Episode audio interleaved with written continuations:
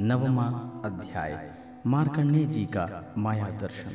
सूर्य जी कहते हैं, जब ज्ञान संपन्न मार्कंडेय मुनि ने इस प्रकार स्तुति की, तब भगवान नर नारायण ने प्रसन्न होकर मार्कंडेय जी से कहा, भगवान नारायण ने कहा, सम्मान्य ब्रह्म ऋषि शिरोमणि, तुम चित्त की एकाग्रता, तपस्या, स्वाध्याय, संयम और मेरी अनन्य भक्ति से ही सिद्ध हो गई हो।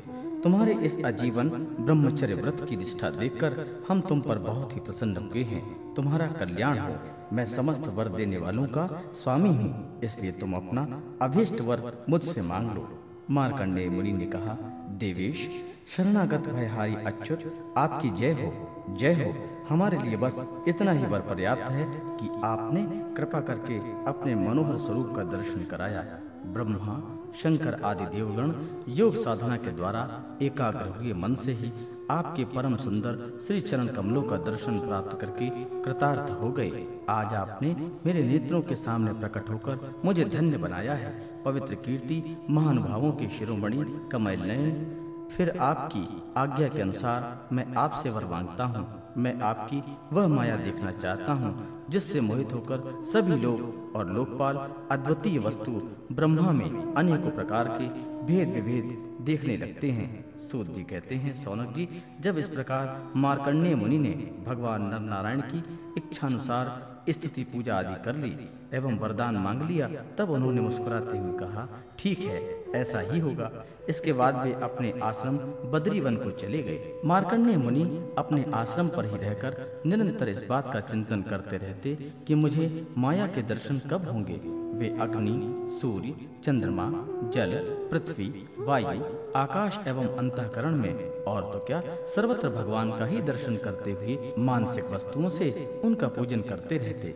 कभी कभी तो उनके हृदय में प्रेम की ऐसी बाढ़ आ जाती कि वे उसके प्रवाह में डूबने, उतराने लगते। उन्हें इस बात की भी याद न रहती कि कब, कहाँ, किस प्रकार भगवान की पूजन करना चाहिए। शौनक जी, एक दिन की बात है। संध्या के समय पुष्प भद्र नदी के तट पर मार्कंडेय मुनि भगवान की उपासना में तन्मय हो रहे थे।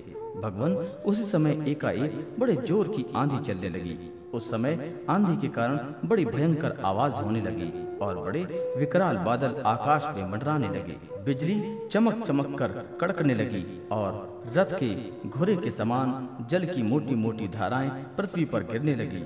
यही नहीं मारकंडे मुनि को ऐसा दिखाई पड़ा कि चारों ओर से समुद्रों, समुद्र, समूची पृथ्वी को निगलते हुए उमड़े आ रहे हैं। आंधी के वेग से समुद्र में बड़ी बड़ी लहरें उठ रही हैं, बड़े भयंकर भंवर पड़ रहे हैं। और भयंकर ध्वनि कान फाड़ डालती है। स्थान स्थान पर बड़े बड़े मगर उछल रहे हैं। उस समय बाहर भीतर चारों ओर जल ही जल दिखता था। ऐसा जान पड़ता था कि उस समय जल राशि में पृथ्वी ही नहीं है, स्वर्ग भी डूबा जा रहा है। उस पर से बड़े बेग से आंधी चल रही है और बिजली चमक रही है, जिससे संपूर्ण जगत संतप्त हो रहा है।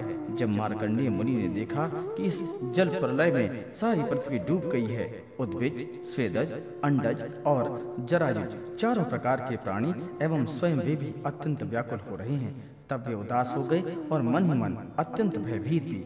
उनके सामने ही प्रलय समुद्र में भयंकर लहरें उठ रही थीं। आंधी के वेग से जल राशि उछल रही थी और प्रलयकालीन बादल बरस बरस कर समुद्र की ओर से भरते जा रहे थे। उन्होंने देखा कि समुद्र ने द्वीप वर्ष और पर्वतों के साथ सारी पृथ्वी को डुबा दिया। पृथ्वी, अंतरिक्ष, स्वर्ग और ज्योतिर्मंडल, ग्रह, नक्षत्र एवं तारों का समूह और दिशाओं के साथ तीनों लोग जल में डूब गए। बस उस समय एकमात्र महामुनि मार्कंडेय जी ही बच रह गए थे।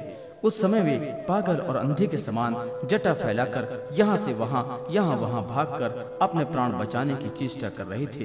वे भूख और प्यास से व्याकुल हो रहे थे। किसी ओर बड़े बड़े मगर तो किसी ओर बड़े बड़े तिमिंगिल मच्छ उन पर टूट पड़ते। किसी ओर से हवा का झोंका आता तो किसी ओर से लहरों के थपेड़े उन्हें घायल कर देते। इस प्रकार इधर उधर भटकते भटकते वे अपार अज्ञान अंधकार में पड़ गए, बेहोश हो गए और इतने थक गए कि उन्हें पृथ्वी और आकाश का भी ज्ञान न रहा। वे कभी बड़े भारी भंवर में फंस जाते, कभी तरल तरंगों में चोट से चंचल हो जाते। कभी जल जंतु आपस में एक दूसरे पर आक्रमण करते, तब ये अचानक उनके शिखर बन जाते। कहीं शोकग्रस्त हो जाते तो कहीं मोहग्रस्त। कभी दुख ही दुख, निमित्त आते तो कभी तनिक सुख भी मिल जाते। कभी भयभीत होते, कभी मर जाते तो कभी तरह तरह के रोग उन्हें सताने लगे। इस प्रकार मार्कंडेय मुनि विष्णु भगवान की माया के चक्कर में मोहित हो रहे थे।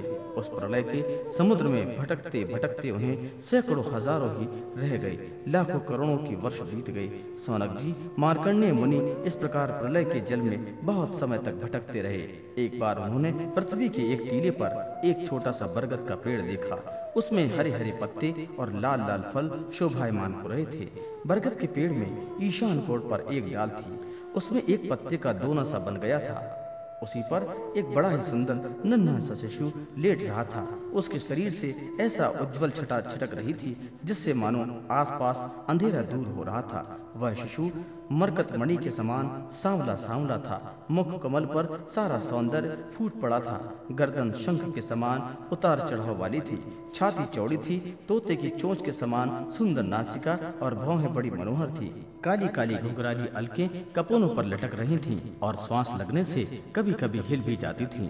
शंख के समान घुमावदार कानों में अनार के लाल लाल फूल शोभायमान हो रहे थे। मूँगे के समान लाल लाल होठों की कांति से उसकी सुधामयी श्वेत मुस्कान कुछ लालिमा मिश्रित हो गई थी। नेत्रों के कोने कमल के भीतरी भाग के समान तनिक लाल लाल थे।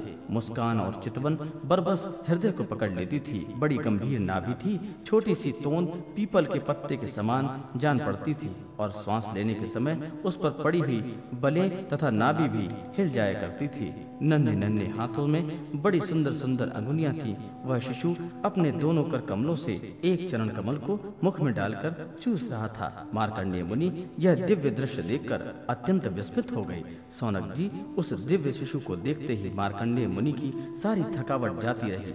आनंद से उनके हृदय कमल और नेत्र कमल खिल गए। शरीर पुलकित हो गया। उस नन्हे से शिशु के इस अद्भुत भाव को देखकर उनके मन में तरह तरह की शंकाएँ, यह कौन है इत्यादि आने लगी और वे उस शिशु से ये बातें पूछने के लिए उसके सामने सरक गए। अभी मार्कंडे जी पहुँच भी न पाए थे कि उस शिशु के श्वास के साथ उसके शरीर के भीतर उसी प्रकार घुस गए, जैसे कोई मच्छर किसी के पेट में चला जाता है।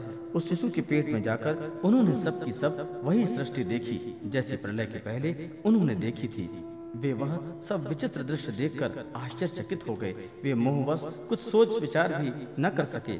उन्होंने उस शिशु के उदर में आकाश अंतरिक्ष ज्योतिर्मंडल पर्वत समुद्र द्वीप वर्ष दिशाएँ देवता दैत्य वन देश नदियाँ नगर खाने किसानों के गाँव अहिरों की बस्तियाँ आश्रम वर्ण उनके आचार विचार पंच महाभूत भूतों से बने हुए प्राणियों के शरीर तथा पदार्थ, अनेकों युग और कल्पों के भेद से युक्त काल आदि सब कुछ देखा।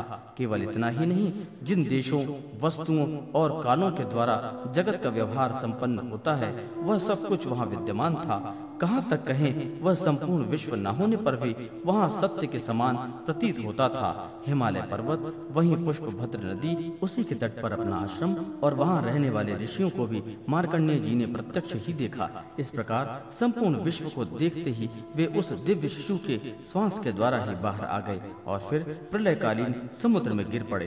अब फिर उन्होंने देखा कि समुद्र के बीच में पृथ्वी के टीले पर वही बरगद का पेड़ ज्यो का त्यों विद्यमान है। और उसके पत्ते के दोने में वही शिशु सोया हुआ है। उसके अधरों पर प्रेमामृत से परिपूर्ण मंद मंद मुस्कान है और अपनी प्रेमपूर्ण चितवन से वह मार्कंडेय जी की ओर देख रहा है। अब मार्कंडेय मुनि इंद्रियातीत भगवान को, जो शिशु के रूप में क्रीड़ा कर रहे थे और नेत्रों के मार्ग से पहले ही हृदय में विराजमान हो चुके थे, आलिंगन करने के लिए बड़े श्रम और कठिनाई से आगे बढ़े।